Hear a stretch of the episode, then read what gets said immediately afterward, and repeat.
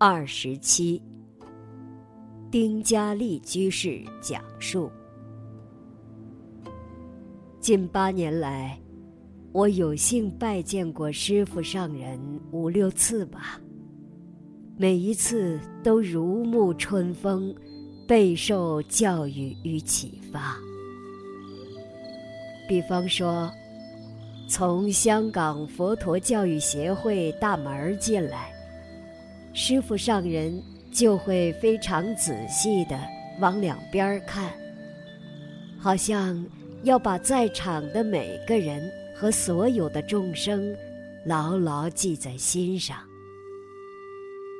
我难以忘怀的是，师傅上人那种眼神，缓缓而来，深深而过。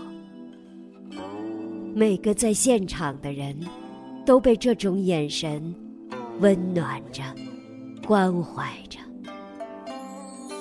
我觉得，师傅上人真是太慈悲了。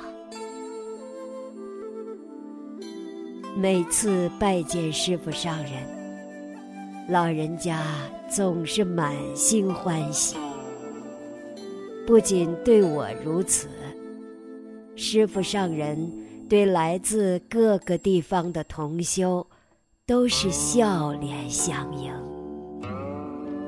那种喜悦，常让我感觉，就像久违的亲人们。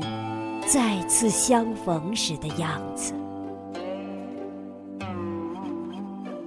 每次吃完饭，师傅上人把盘子、杯子、筷子总是摆放得整整齐齐，把用过的毛巾都叠得好好的，动作缓慢、细致，有条不紊。就像老人家起香拜佛那时的态度与行持。我最初在传统文化论坛上忏悔过曾堕胎等事情，结果受到文艺界以及社会各界不同的批评声音，攻击谩骂我。我很委屈。有一次，我就跟师傅上人埋怨这些骂我的人和事。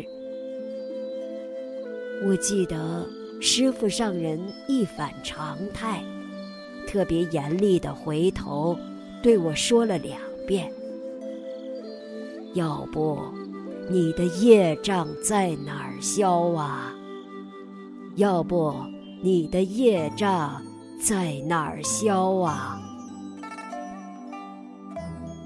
有一次，我跟着师傅上人坐飞机，从马来西亚回香港。师傅上人在前排坐，我坐在最后一排，我是最后一个下飞机的。没想到，师傅上人。一直在笑呵呵的等我。旁边人说：“师傅都等你半天了，你怎么才下来呀？”